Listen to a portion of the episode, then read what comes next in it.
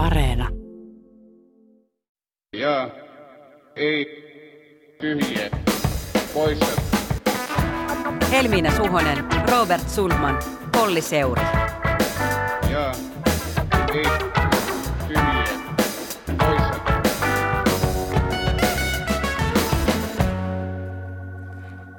Tervehdys on kuulkaa tämän kauden viimeinen perjantai, kun jetpautellaan ennen kesätaukoa studiossa minä Helminä Suhonen sekä kollega Robert Sundman. Kyllä, täällä ollaan. Tämän jakson tekeminen on viimeinen työtehtäväni ennen kuin lompsautan lomalle niin, että Sai lompsahdus vaan kaikuu Pasilan betoniseinistä. Siitä tulee niin iso ääni siitä lompsautuksesta. Ja tänään puhelimen päässä onkin lievästi kesäflunssainen Olli Seuri. Kyllä, kesäklassikko lomalle pikkulenssussa. Kiva silti muuten päästä tähän ohjelmaan. Tämä on vähän erikoinen tämä asetelma itsellekin täällä kotona puhelimen ääressä. Mä oon vähän niin kuin vieraan ominainen. Niin, sä tiedä, mitä täällä Seuri. studiossa tapahtuu. Kyllä. Mm. Musta on jotenkin kyllä erityisen tyydyttävää jäädä tällaiselle kesätauolle, kun politiikassa sellaiset tietyt isot draaman kaaret päättyy, siirretyt vaalit on saatu pidettyä ja sote-uudistus on paketissa. Voitteko kuvitella lähestulkoon melkein? Nyt jos sovitaan, että kukaan ei virittele mitään hallituskriisejä tai muita heinäkuun aikana, niin saadaan kaikki pikkusen huiluttua tässä kevään jälkeen ja eipä hätää kuule. Me tosiaan tulemme elokuussa takaisin milloinkais muulloin kuin perjantai 13. päivä, että eipä jes. Siinä on kyllä sovittu aloittamispäivä pahaenteisesti, että tässä voi käydä niin, että jinksataan ja kesällä tapahtuukin jotain. Mutta joo, se on kyllä hauskaa, että hallituksessa näyttää olevan sopua ilmassa jopa maakuntaverostakin, että hallituskriisiä pukkaa sen sijaan Ruotsissa, että politiikan toimittajat voi jäädä lomalle ja ulkomaan toimittajat voi alkaa ahkeroimaan.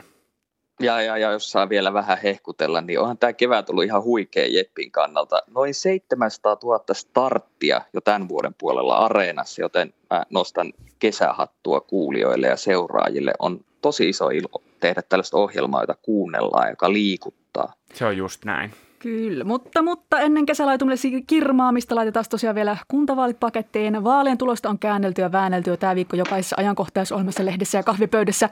Niin ei käydä enää läpi yksityiskohtaisesti vaalien tulosta, vaan poimitaan sieltä ehkä tämmöisiä kiinnostavia pointteja, kuten vaikka kokoomushaippia, vihreiden kyykkäystä ja some-influenssereiden nousua politiikkaan. Kyllä mä oon yrittänyt ahmia mahdollisimman monia kuntavaalianalyysejä suunnalta, jos toiselta kah- kahvipöydästä, jos, jos toisesta. Ja kyllä mua eniten niistä hymyilytti vasemmistoministereitäkin avustaneen Lauri Holapan poliittinen talouspodcastissa tekemä summaus, että nämä ovat ylianalysoidut vaalit. Se, se oli ihan kiinnostava pointti. Se ajatus taisi olla jotakuinkin sellainen, että 2000-luvun politiikan tämmöinen status quo tai jonkinlainen perusvire teki paluun. Et edellinen Sipilän hallitushan oli aika koherentin keskusta oikeistolainen verrattuna sitä edeltäneeseen sateenkaarihallitukseen, ja tämä aiheutti sitten vuoden 2017 kuntavaaleissa ja 2019 eduskuntavaaleissa vasemmistolle nousua mm. ikään kuin vastareaktiona. Ja nyt sitten hallituspuolueet otti takapakkia vuoden 2017 kuntavaaleista, itse asiassa eduskuntavaaleista yhteenlaskettuna ei niinkään, näitä, näitä toki niin kuin, näiden vertaileminen on ehkä sinänsä vähän tyhmää, ja, ja tässä niin kuin eniten syynä tietysti perussuomalaisten pieni hyytyminen kuntavaaleissa, mutta sitten kokoomus repäsi lopulta aika kovan, kovan kaulan voitteena. Niin siis kokoomus on ehkä aika hyvä esimerkki tämän perusvireen näkökulmasta. Puolue on nyt voittanut nämä neljät kuntavaalit putkeen, eli vuodesta 2008 lähtien eduskuntavaaleissa 2007 kakkosia, 2011 vaalivoitto, 2015 ja 2019 kolmonen. Et mä jotenkin ajattelen, että sellainen siirtymä pitkästä sosiaalidemokraattisen hegemonian kaudesta johonkin uuteen aikaan. Mulla ei ole sille nimeä, mutta kokoomus lienee tai on siinä hirveän keskeinen, ajoittuu niille main, kun Tarja Halonen valittiin 2006 toiselle kaudelle presidenttinä. Et kokoomus näyttäisi nyt olevan 2000-luvun ykköspuolue toistaiseksi. Ja ottaen huomioon vuoden 2019 heikomman eduskuntavaalituloksen ja oppositiopolitiikan häilyvyyden tai jopa ongelmat tässä viimeisen parin vuoden aikana, niin kyllä tuo melkein neljän prosenttiyksikön kaula vaalien kakkoseen, eli SDPn kuuden ja puolen, seitsemän prosenttiyksikön ero keskustaan ja perussuomalaisiin, niin jos se on perusvire, niin se on mm. kyllä aika komea perusvire. Kokoomuksen kohdalla on naureskeltu sitä, ettei kokoomus osaa päättää, että onko se konservatiivi vai liberaali. Media-analyyseistä on nähty ongelmana ja heikkoutena, mutta ehkä näin kuntavaalien osalta sit se ehkä onkin ollut se vahvuus, että siellä on tämmöinen puolueiden prisma automarketti, johon mahtuu monenlaista ehdokasta ja löytyy se taloutta painottava liberaali ympäristötietoinen ehdokas tai sitten taloutta painottava konservatiivisempi vaihtoehto.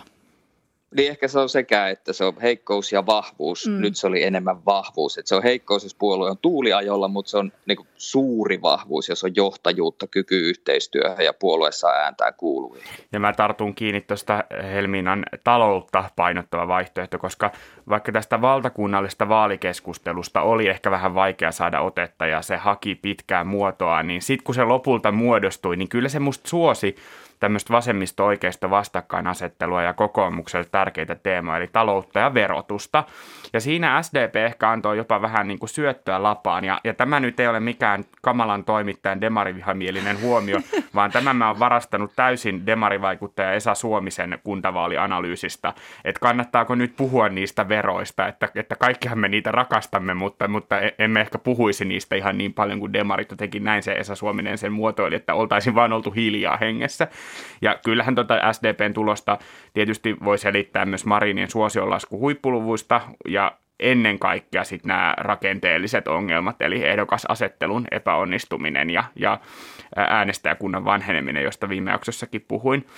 Kokoomuksen suhteen musta on kiinnostavaa nähdä, että helpottaako tämä tulos eilen sairaslomalle jääneen puheenjohtaja Petteri Orpon asemaa, koska mä oon kuullut nyt kahtalaista viestiä. Toiset sanoo, että kyllä, että nyt hän vie puolueen EK-vaaleihin. Toiset sanoo, että, että siellä on jo yhdet epäonnistuneet eduskuntavaalit ja lisäksi näillä haastajilla ei ole enää aikaa odottaa. Niin, Elina Valtonen hype aika korkealla aika tällä korkealla hetkellä. on, joo. Ää, mä jäin näissä vaaleissa miettimistä sitä myöskin, että, että on tosi jännä kontrasti sen välillä, mitä oikeasti tapahtui ja miltä tuntui. Mm, feelis. Feelis. Että demareille historian surkea kuntavaalitulos, niin kakkossia tuntui kuitenkin voitolta, jonkinlaiselta voitolta. Perussuomalaiset oikeastikin ison nousun kunnanvaltuustoihin, mutta se ei tuntunut voitolta, kun se ei ollutkaan jytky, mitä kannatusmittauksessa uumoiltiin. Keskustan kohdalla torjuntuvoitto, vaikka menetti kaikista puolueista eniten valtuustopaikkoja ja ääniä, mutta sitten voitto perussuomalaiset oli se niinku henkinen voitto. Ja vasemmiston historian huonoin kuntavaalitulos, mutta se tuntui voitolta, koska Helsingissä oli hyvä meno. Yksi paikka lisää ja Minja Koskela oli vaalien puhutuin äänikuningatar. Nämä on jotenkin mystistä. Odotusten hallinta, selvästi kaiken A ja O. Joo, kyllä odotusten hallinta on iso osa tätä politiikkaa ja myös puolueen niin kuin sisäisen fiiliksen muodostumista. Mutta samaan aikaan pitää todeta, että mediakin luo näitä odotuksia ja, ja niitä vastenhan tässä niin kuin peilataan. Ja tehdään nyt se itsekriittinen huomio, että kyllä meidän ennakkoanalyysit nojasi aika paljon kannatusmittauksiin ja siihen ajatukseen, että nämä mittaukset on oikeassa. Ja, ja vaikka ne sinänsä varmasti niin kuin eivät, eivät ole väärässä, niin kyllähän ne aliarvioi toisaalta tätä keskustan kentässä vielä puhisevaa voimaa, ehkä osin kokoomuksenkin suosittua kuntapuolueena, ja yliarvioi perussuomalaiset. Toki näitä kaikkia tuloksia selittää myös äänestysaktiivisuus ja sen ennätyksellisen hurja mataluus, mutta kyllä myös kuntavaaleissa 2017 ja 2012 nämä mittaukset yliarvioi perussuomalaiset siinä, missä eduskuntavaalimittaukset taas usein aliarvioi perussuomalaiset. Tämä olisi ehkä pitänyt muistaa paremmin näissä analyyseissä, mutta mä ainakin itse kyllä voin myöntää, että mä heittäydyn vähän semmoiseen niin kuin tällä kertaa on toisin henkeen, että, että kun mm, tällä kyllä. kertaa perussuomalaiset pysty saamaan nämä isommat listat kokoon. Heillä oli todella, todella, todella vahva niin kuin kampanja, niin mä ajattelin, että he pystyisivät myös kuntavaaleissa breikkaamaan ja rynnimään selvästi isommaksi kuntapuolueeksi. Ja ehkä tässä tuloksessa lopulta näkyy se, että vaikka ehdokashankinta tosiaan onnistui, niin eihän vielä perussuomalaisilla on ympäri maata kuitenkaan niin paljon semmoisia tähtinimiä. Et ei, ei se ole vaan se ehdokkaiden määrä, vaan kyllä se on osin myös se laatukin. Mutta tota, ehkä ensi, ensi kerralla. Jos, Siellä kasvatetaan eduskuntavaaleihin niin, jos suhdanteet, suhdanteet pysyy suotuisina. Mä haluaisin vielä sanoa kuitenkin Vasemmistoliiton ja vihreiden tuloksesta, että tulokset oli tietysti todetusti odotettua huonompia, mutta silti puolueiden tilanteissa on eroa. Et vasemmistoliitto sai tosiaan historian huonoimman kuntavaalituloksen, mutta on hyvä muistaa, että edellisen kerran 2017 puolue teki Lee Andersonin tuoreen puheenjohtajan johdolla poikkeuksellisen hyvän tuloksen. Nyt puolue on hallitusvastuussa. Lee Anderson on ollut enemmän kuin puoliksi sivussa, mutta sai silti Turun suurimman äänipotin. Et mä en usko, että kentällä ollaan erityisen pettyneitä puoluejohtoon, siis Lee Andersonin tai hänen paikkaajansa Jussi Saramoon. Et se ei ehkä tunnu just niin älyttömän pahalta se tilanne, vaikka se olisi historian huonoin kuntavaalitulos. Siellä on äh, vähän huonompi eduskuntavaalitulos 2000-luvulta olemassa. Vihreiden kohdalla lienee sen sijaan isomman itsetutkiskelun paikka, kuten tällä viikolla on jo, on jo nähty, koska puoluehan epäonnistui erityisesti ydinalueillaan. Ja mun mielestä, kun näitä analyysejä on lukenut, niin ei olla hirveän tiukasti huomioitu sitä, miten puheenjohtaja Maria Ohisalon henkilökohtainen äänimäärä on itse asiassa kiinnostava yksityiskohta. Hän on tuore puoluejohtaja, sisäministeri, ura on ollut äkkijyrkässä nousussa ja hänen henkilökohtainen äänimääränsä 3000 ja rapiat oli Helsingissä vasta oman listan neljänneksi suurin. Ja tässä on hyvä muistaa, että neljä vuotta sitten kuntavaaleissa hän sai itse asiassa 1200 ääntä enemmän ja eduskuntavaaleissa 2019 ääniä tuli melkein 12 000. Niin onhan siinä pohdittavaa. No siinä todellakin on pohdittava ja meidän on sitä tarkoitus pohtia, mutta siihen me tarvitaan oli tätä puhelinlinjaa, että nyt joudumme kuule sanomaan sulle, että heippa. Oh, miten tyly. tyly. No, joo, mutta et, moi moi Olli, nähdään elokuussa. Niin, heippa. No elokuussa taas sitten, hei, paluu Pasilaan, mä kun kuulkaa sitten kuukausipalkkaisena yleläisenä, että mä tuun niillä terveyskengillä niin sinne studioon. Ja, ai, ai, ai, joo, mennään sitten sosiaalitaloon syömään. Ai, ai, ai.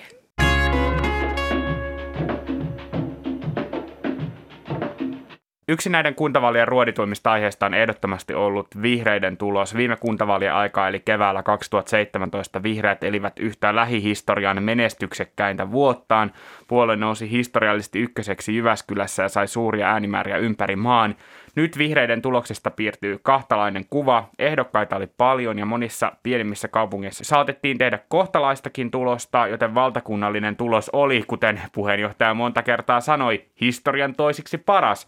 Mutta isoissa kaupungeissa puolue otti pahasti takkiinsa ja menetti useita prosenttiyksiköitä kannatuksestaan. Helsingissä unelma pormestariudesta karkasi kauas. Tätä tulosta ovat nyt analysoineet paitsi vihreät itse, myös muiden puolueiden auliit tai vähemmän auliit auttajat sekä tietysti media. Koitetaan me Jetpissä tehdä jonkinlainen yhdistelmä, eli paikalla on nyt toimittajat, mutta langan päässä vihreiden valtuutettu, kohta tosin entinen valtuutettu ja valtuustopodcastin Hannu Oskala. Tervetuloa. Kiitos paljon. Kiitos kun muistutit, että olen kohta entinen valtuutettu. Enpä olisi itse muistanutkaan. No tämä oli just semmoinen asia, että mun on pakko varmaan niin kuin esitellä sut näin, mutta heti kun sanoin sen, niin tuntui, että kuinka niin kuin V-mäinen voi toimittaja olla, mutta näin V-mäinen toimittaja voi olla. Tervetuloa meidän podcastiin. Kuulet tätä... Oh, ihanaa. Pohdin viime jaksosta vihreät varmasti menettää Jyväskylän herruuden, mutta en kyllä osannut nähdä tätä laajempaa häviämistä kautta linjan isoissa yliopistokaupungeissa.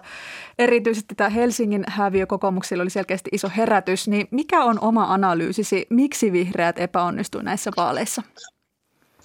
No silloin kun puolue häviää näin isosti, kuten Helsingissä hävittiin, niin sehän ei selity yhdellä yksittäisellä syyllä, vaan se on tosi monen osatekijän summa. Ja tässä tavallaan mun silmiin ainakin näyttäytyy Helsingissä tämmöinen ikään kuin täydellinen myrsky, jossa mä näen neljä eri osatekijää, josta tota, ensimmäinen on tavallaan ehkä vasen siirtymä, joka, joka ehkä henkilöityy just Miniaan ja sitten vastaavasti Emmaan, että totta kai se vasemmistoliiton voitto oli osittain myös se, että feministinen puolue katosi kartalta, mutta äh, siihen, siihen keskusteluun liittyy erittäin voimakkaasti nämä niin sanotut koulutusleikkaukset, että se nyt, nyt on ihan turha lässyttää, että vaikka neljässä vuodessa oltaisiin saatu 170 miljoonaa ja 14 prosenttia lisää kaskoa ja 4000 päiväkotipaikkaa, mutta tästä nyt koko viime syksystä alkaneesta vasemmistoliiton hienosti rummuttaneesta keskustelusta jää se mielikuva kaikille, että vihreät leikkasivat koulutuksesta ja sitten tosiaan tämä Helsinki lisän poisto,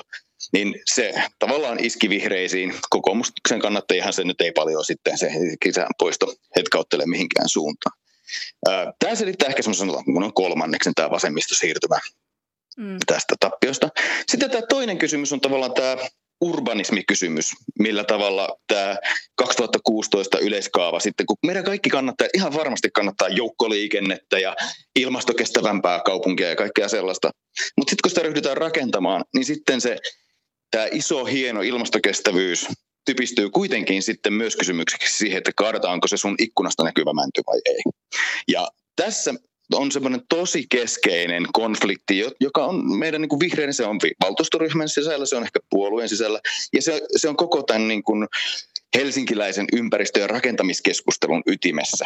Että jos me rakennetaan ilmastokestävää isoa kaupunkia, jossa sitten tosiaan pitää pystyä rakentamaan ratikoita, jos, pystyt, jos rakentaa ratikoita, niin silloin on pakko rakentaa lisää, erityisesti niiden ratikkarettien varrelle.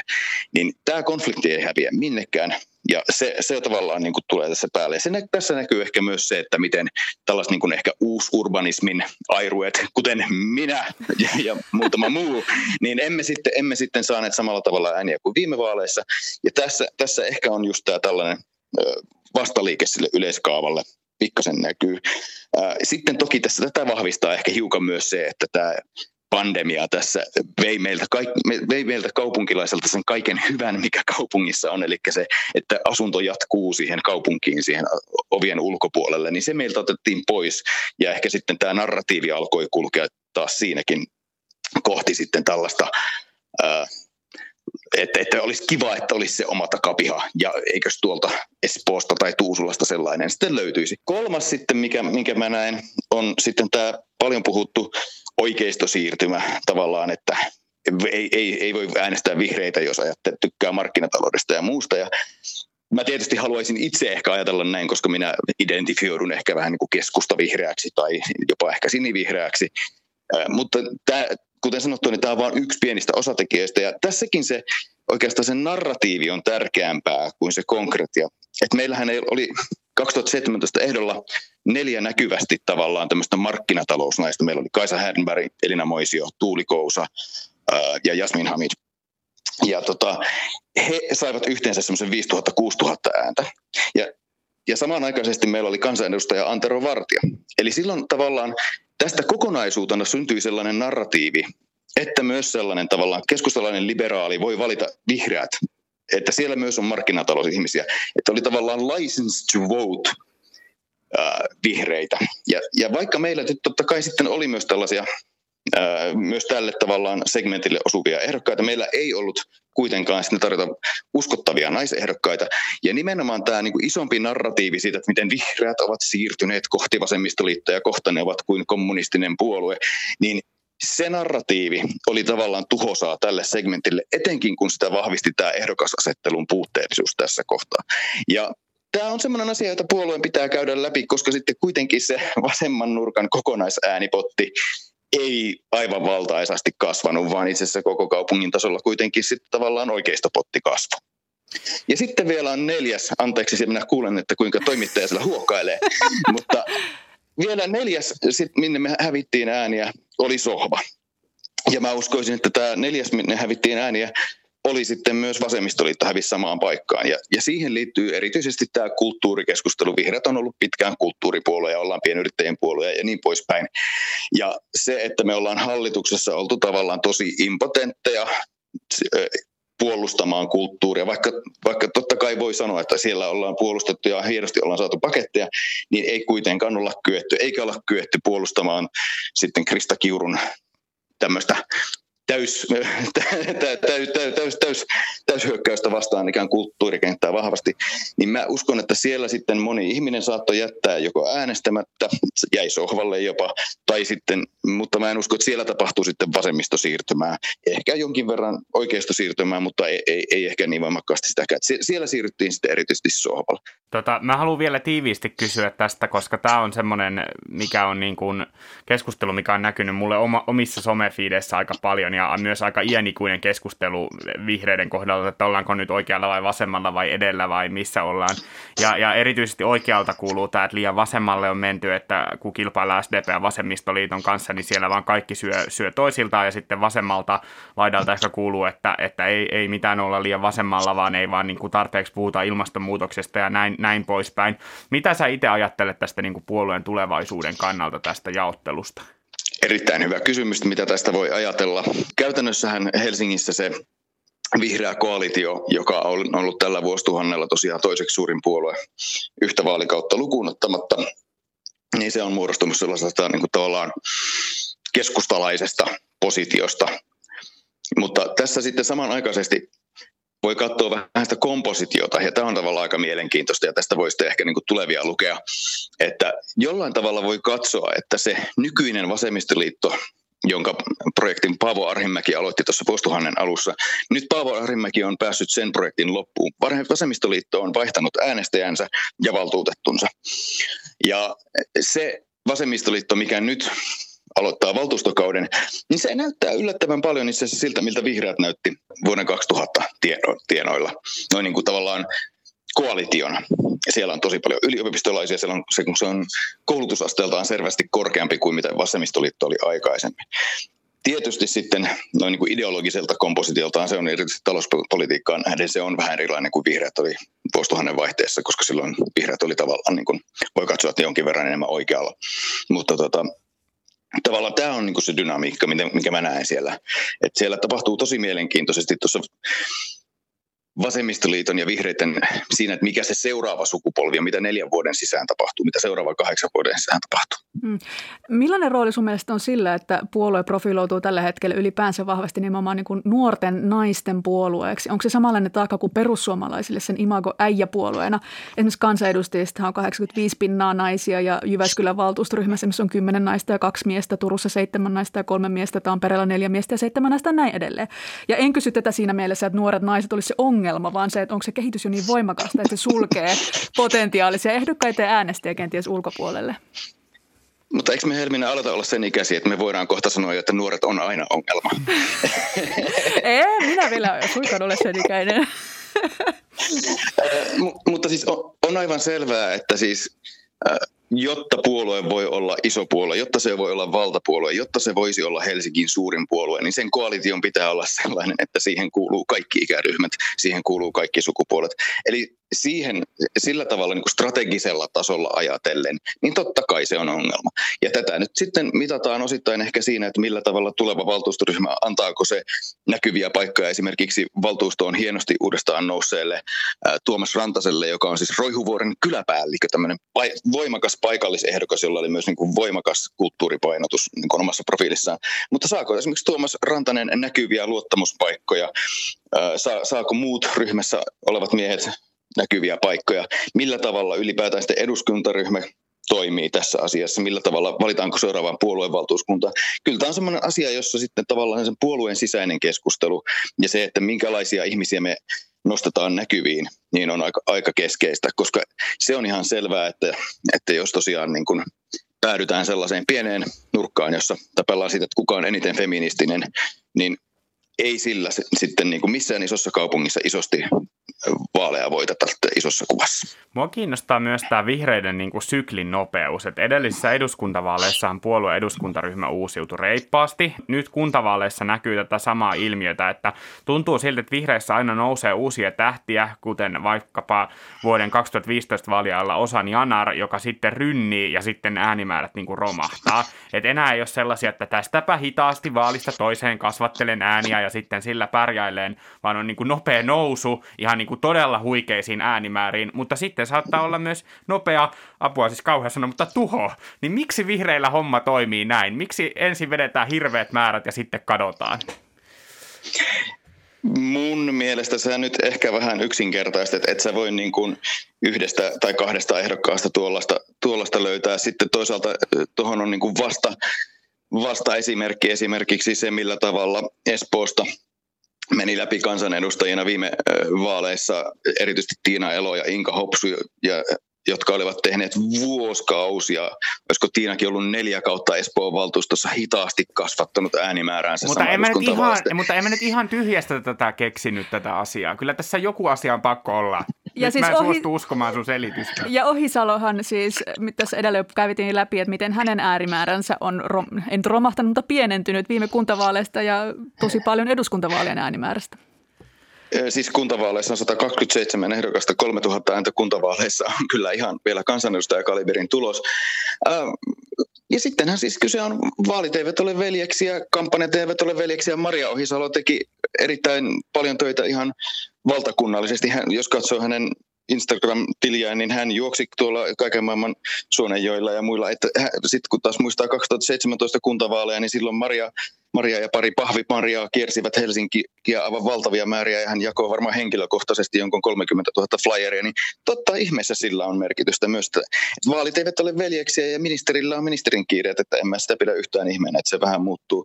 Ja Mariahan on mun mielestä toisaalta myös hyvä esimerkki siitä, että kyllähän hän oli aikaisemminkin jo ehdolta, ei hän, ei hän tyhjästä noussut sitten kuitenkaan tuohon, että pitkän työn hän on tehnyt. Ja jos katsoo sitten toisaalta tuota meidän ryhmän kompositiota, eihän siis, siis enemmän, enemmän yllättävää se on verrattuna viime, viime, kunta, viime kuntavaaleissahan sinne tuli enemmän uusia valtuutettuja. Ja 2012 vaaleissa tuli enemmän uusia valtuutettuja kuin näissä vaaleissa. Et, et en mä sitten tiedä, että, että onko tässä toimittaja Sundman haluaa löytää narratiivin, ja nyt narratiivin pää on löydetty, niin siitä pidetään kiinni. No mä vielä puhun Maria Ohiselosta hetken. Mikä on puheenjohtajan rooli tässä vaalituloksessa? Enemmän siinä on ehkä siis se valtakunnallinen, valtakunnallinen ö, näkymättömyys, mitä ehkä sitten voi täältä kentältä, kentältä huudella, niin ehkä se on sitten se, että me emme ole sitten on, onnistuneet nostamaan, nostamaan keskusteluun, keskusteluun tota, omia, omia teemojamme yhtä voimakkaasti. Ja sehän on totta kai sitten kysymys myös sitten siitä, että millä tavalla sitten tuuri ja mediakin toimii, että keskusteltiin tosi paljon Marinin muroista ja siitä, että miten Helsingin keskusta kuolee ja miten kruunusirlot maksaa zilliardin kuin sitten taas esimerkiksi ilmastonmuutoksesta. Että et, et, tämähän ei ole, nämä ei ole yksiselitteisiä asioita. Sitten mulla olisi vielä kilpailevalle puolueelle antaa strateginen vinkki. No jos se on lyhkäinen, niin anna pois. Nyt tosiaan tämä, tässä tämä uusurbanismin kysymys siitä, että millä tavalla Helsinkiä rakennetaan, niin tämähän antaa kyllä avauksen sekä kokoomuksen että osittain sosiaalidemokraattien suuntaan. Että jos sosiaalidemokraatit saa tässä, saisivat tässä tavallaan semmoisen oman urbanismilinjansa, mitä heillä ei ole, kun vihreät tavallaan pääsivät rakentamaan itsestään uusurbanismin virallisen puolueen tuossa 2010-luvun alkupuolella. Niin tässä 2020-luvun alkupuolella nämä pelimerkit voi olla uudestaan jaossa, jos erityisesti vihreät sitten lähtee profiloitumaan vain ja ainoastaan lähiluonnon puolustajina. Ja sitten kuitenkin siellä on varmasti ihan merkittävä osa helsinkiläisiä, jotka tosiaan haluaa ratikoita silläkin uhalla, että välillä metsää kaatuu. Siinä vinkki vitosta muille. Kiitos Hannu Oskala. Koska vaalit käytiin koronakeväänä pitkälti etänä, on näistä vaaleista puhuttu somevaaleina ja erityisesti influenssereiden esiin nousuna. Helsingin yksi suurimmista yllätteistä oli tosiaan muun muassa ensikertalainen Minja Koskela, joka vasemmistos peittosi äänivyöryllä jopa Paavo Arhimäen.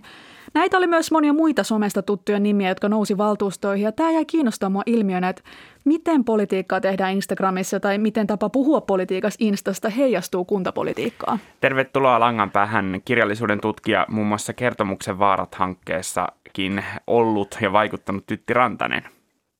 Terve, terve. Kiitos kutsusta. Tota, Instagramin, niin kuin monen muukin somepalvelun logiikkahan suosii tämmöisiä reaktioita, että tykätään, jaetaan, seurataan, yleisöä pitää sitouttaa. Millaista poliittista sisältöä Instagram-alustana kannustaa tekemään, mitä ajattelet?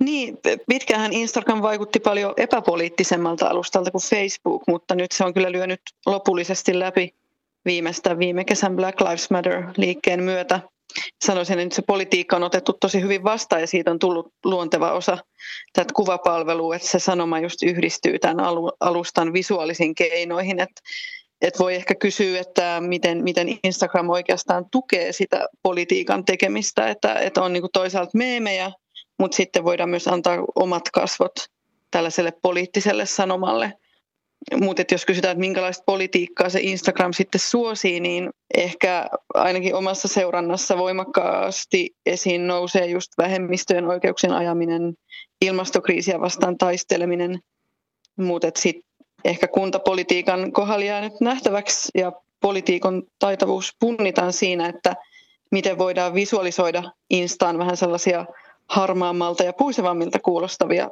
kuntapolitiikan aiheita, että palataanko siinä sitten just sellaiseen oman kokemuskertomuksen jakamiseen, mikä on Facebookista tosi tuttua politiikan keinovarantoa, mutta musta tuntuu, että tähän mennessä Instassa on ollut se niin kuin kuvan ja sanoman liitto, ehkä vähemmän kertomus ja enemmän niin kuin asia painotteinen.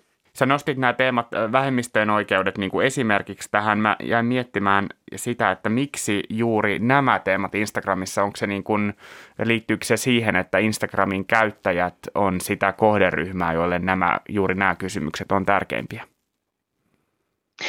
Joo, kyllä mä sanoisin, että liittyy siihen kohderyhmään ja sitten ne on toisaalta myös sellaisia, usein niihin liittyy joku sellainen yksittäinen tapahtuma tai kehitys, joka tuntuu kutsuvan sellaista voimakasta, nopeata, melkein niin kuin selkäytimestä vaistomaisesti tulevaa reaktiota, joka taas nimenomaan on myös se Instagramin rytmi, että ne herättää niin kuin välittömiä tunteita, kun sitten taas jotkut sellaiset kuntapolitiikan muut asiat voi olla sellaisia vähän niin kuin hitaampia kehityksiä, jotka, jotka ei ehkä sitten, niitä on niin helppo välttämättä pelkistää mä, mä oon hahmotellut myös tämmöistä onnistunutta poliittista viestintää siellä somessa Instasta sen kautta, että miten aidosti ja vaivattomasti poliitikko onnistuu yhdistämään sen persoonansa, arkensa ja poliittisen viestintänsä Instassaan, että miten samaistuttavalta ja kaverilliselta se poliitikko onnistuu seuraajille näyttäytymään, että ripustetaan pyykkiä ja samalla puhutaan päiväkotipaikoista ja mitä oma puolue ajaa varhaiskasvatuksen suhteen, tehdä remonttia kotona, kun samalla on valtuuston etäkokous ja pyöräillään työmatkalla keskuspuiston läpi ja muistetaan mainita, miten lähiluonto on tärkeää ja hyvät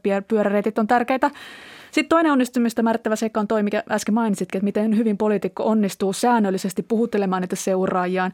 Ja helpoin tapa luoda politiikan kontenttia säännöllisesti on osallistua näihin viikon politiikan kohuihin, eli käytännössä ottaa sen poliittisen vastustajan tai julkisen keskustelun pinnalla poleeminen väite ja ampua se alas. Näitä viimeisimpiä esimerkkejä on muun muassa tämä sateenkaarisuojatie Turussa, Seinäjoen vegaaniruoan tyrmäys tai valtuustosta tai helsinkiläisen valtuutetun kommentti vanhoista teepaidosta, että miten niistä voi askarella kuukautissuoja. Insta suosi sitä, että otetaan puolia, tuomitaan, otetaan moraalisia positioita, olla joko ehdottomasti puolesta tai vastaan. Ja näin tylsänä ihmisenä mietinkin, että miten käy politiikan polttoaineille eli kompromisseille, että miten vaikuttaja pystyy selittämään ne seuraajilleen, kun postaukset ja storit suosii kärjistämisen logiikkaa ja tämmöisen poliittisen vastustajan dissaamista. Mun mielestä on hyvä muistaa, että yleisön sitouttaminen ja seuraajien kanssa kommunikointi on joka tapauksessa ollut tosi pitkään aika vaativaa ja tilanne- ja tyylitajua kysyvää toimintaa. Että jo silloin, kun nämä poliitikot on olleet ehkä enemmän tunnettuja some-influenssereina, niin he ovat varmasti aika harjaantuneita siihen, että palautetta tulee joka tapauksessa hyvin herkästi ja he ehkä niin kuin osaa jo arvioida että mistä, niin kuin etukäteen, että mistä nousee äläkkä ja miten tähän kritiikkiin voi vastata. Joo, että mä, se ei ehkä ole heille silleen mitään uutta ilmiönä, mutta nyt ne sitten tavallaan se ympäristö vähän muuttuu, kun, kun tulee sitten just tällainen kuntapolitiikan pettymyksiä ja kompromisseja herättävä ja tuottava taso siihen mukaan. Ja koska somessa usein täytyy puheenvuoron jälkeen sanoa disclaimereita, niin nytkin täytyy, siis tämä pohdinta somessa, somessa nousevista politiikan toimijoista ei siis lähtökohtaisesti ole arvottavaa tai negatiivista, on siis yksi tapa osallistaa ja saada ihmisiä kiinnostumaan politiikasta ja se on arvokasta, että tällainen kanava ihmisten tavoittelemiseksi on. Se ei ole mikään politiikasta erillinen todellisuus, vaan se on jo osa poliittista arkea. Ja myös se raja alkaa liudentua. On sometoimijoita, jotka valjastaa seuraajansa poliittisen toimintansa taakse ja on poliitikkoja, joista tulee suosittuja somessa. Mutta sitten tässä alustassa on ne omat rajallisuutensa, joita just pohtii, että kuinka riippuvainen vaikuttaja on seuraajien hyväksynnästä, tekeekö politiikkaa kaikkien kuntalaisten hyväksi vai painaako niskassa se oman tiiviin rakennetun yhteisön odotukset ja hyväksyntä. Ja onko sillä jotain merkitystä, että Insta on erityisesti meidän nuorten naisten kanava, moni menestynyt Insta ja on hyvin toimeentuleva keskiluokkainen nainen – ja että miten se vaikuttaa politiikan tekemiseen, että faktisesti Instassa vetää tietyt NS-identiteettipoliittiset aiheet, eikä esimerkiksi Uudenmaan soten erillisratkaisu ole siellä mitenkään kuumentanut tunteita.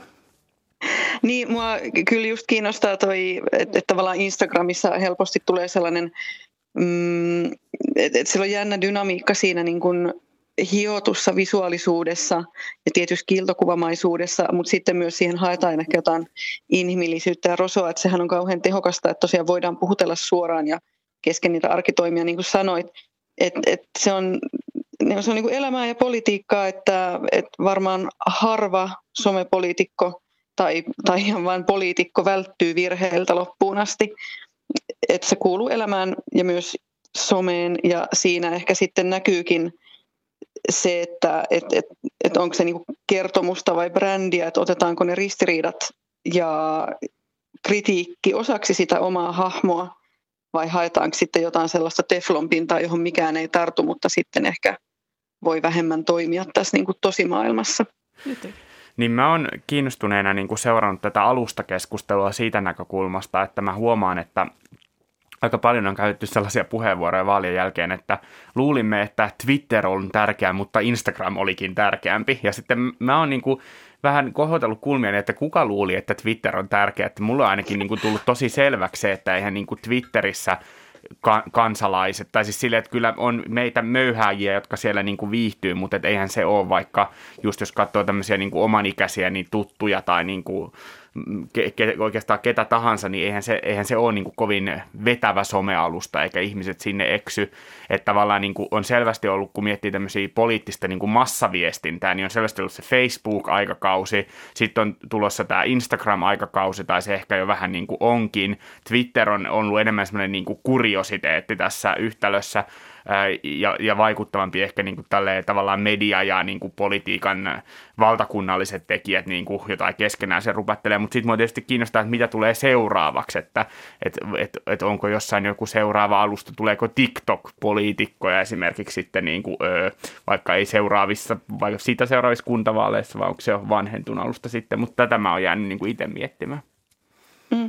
Tuo on hyvä kysymys just TikTok-poliitikoista, että mitä sen alustan lainalaisuudet ja trendit sitten saa aikaan. Et Twitterissä ehkä etsitään tai kuvitellaan etsivän, etsittävä jotain parasta lopullista argumenttia, joka päättää kaiken ja että et se on sellainen niin kuin nokittelukanava helposti. Ja sitten taas no kertomuksen vaarat oli todella kiinnostunut Facebookista, koska me oltiin itse siellä ja ruodittiin sitten just poliitikkojen Facebook-nyhkykertomuksia. Mutta mun mielestä niitä on aika paljon vähemmän Instassa, että se on vain niin paljon että tehokkaampi, että se perustuu kuvaan ja videokuvaan, että siinä niin kuin valmiiksi, valmiiksi tota syntyy se hahmo ja sen arkiympäristö ja tyyli, että sitä ei tarvi virittää jonkun sanallisen kertomuksen keinoin niin vahvasti, että kyllä, kyllä nämä niin kuin, se on jännittävää, miten tämä alustojen kieli just muokkaa politiikkaa, mutta se voi tehdä tosiaan, niin kuin sanoit, sen helpommin lähestyttäväksi myös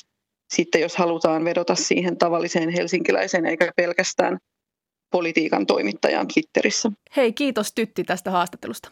Keskustelu päättynyt. Ja ei.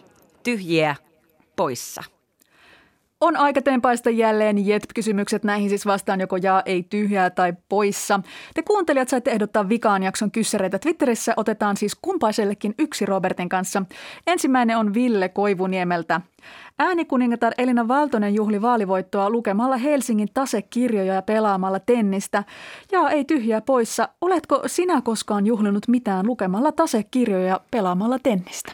No rehellisyyden nimissä täytyy sanoa, että ei, että en ole juhlinut mitään näin. Ja sitten, että voisinko juhlia mitään näin, niin vastaan siihenkin ei, koska tasekirja kyllä, että niin kuin mm. tätä fiilaan, mutta tennis, se ei, se ei multa lähde, se on mulle liian, liian vaikea laji, vaikka iso isäni olikin siinä ihan Suomen mestaruustasoinen. Oho, oho. Ja mä kanssa sanoin, että ei, koska kyllähän juhliin kuuluu niin kuin jonkinlainen riehakkuus ja skumppa. Mm noista kahdesta todellakin valitsisin tämän tasekirjojen lukemisen Skumpan kanssa, enkä sitä urheilusuoritusta Tenniksen parissa. Ja muutaman lasillisen jälkeen yleensä saa tosi hyviä ideoita, että voisi tulla ihan uusia taloudellisia avauksia, sanoisin. Ja sitten musat täysille ja karaoketaksilla baariin, kun on tasekirjat tuijoteltu. Just näin. Ää, tästä nyt voisi kysyä vaikka joka viikko, mutta tällä viikolla se kuule taas varmistui, tai niin ainakin uutisoitiin. Katsotaan nyt mikä on lopputulos, että aluevaalit, eli maakuntavaalit, eli hyvinvointialuevaalit pidetään ensi vuoden alkupuolella. Tämähän muuten tarkoittaa sitä, että seuraavaan vaalittomaan vuoteen on aika paljon aikaa. Ja tätä kysymystä ehdotti ainakin Helsingin keskustan pormestariehdokas Eeva Kärkkäinen, ja ei tyhjä tai poissa. Odotatko innolla aluevaaleja? Öö, oma journalistinen sydämeni tietenkin velvoittaa vastaamaan, että jaa, mutta olen myös persoonaltani innostuja ja osallistun mielelläni erinäisiin tapahtumiin. Tästä ystävätkin huomauttelevat, että aina Suhonen osallistuu tapahtumiin. Eli aluevaalit tulee ja olen valmis osallistumaan tähän tapahtumaan. No mä vastaan, että, että tyhjää. Mä oon ollut aidosti huolissani siitä, että mikä mahtaa olla näiden aluevaalien äänestysaktiivisuus ja, ja tehnyt siitä myös tämmöistä hirtehistä huumoria.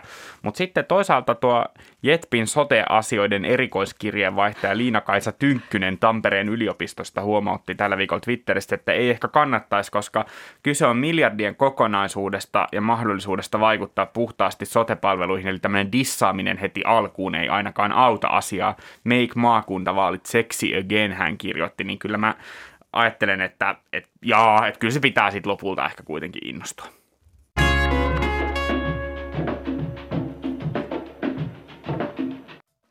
Kiitos, että kuuntelit Jetpin, mitä mieltä olit. Laita meille palautetta vaikka Twitteristä tai Instassa. Tunnista on tietysti Jetp. Sähköposti löytää myös perille jetp.yle.fi. Ja hei, jos kuuntelit Jetpiä Yle Areenasta, niin muista klikata sovelluksesta ilmoitukset päälle, niin saat puhelimen kilahtamaan aina kun jakso on ulkona. Ja muistutuksen, kun palaamme kesätauolta. Ja jos taas kuuntelet meitä vaikkapa Applen sovelluksella ja tykkäät, niin voit kirjoittaa meistä kivan arvion Tätä jakso oli tekemässä minä Helmina Suhonen ja kollega Robert Sundman. Äänitarkkailijana oli Panu Vilman, äänisuunnittelijana Joonatan Kotila. Kuulemisiin jälleen elokuussa. Siihen saakka hyvää kesää. Ja lompsis. Lompsis.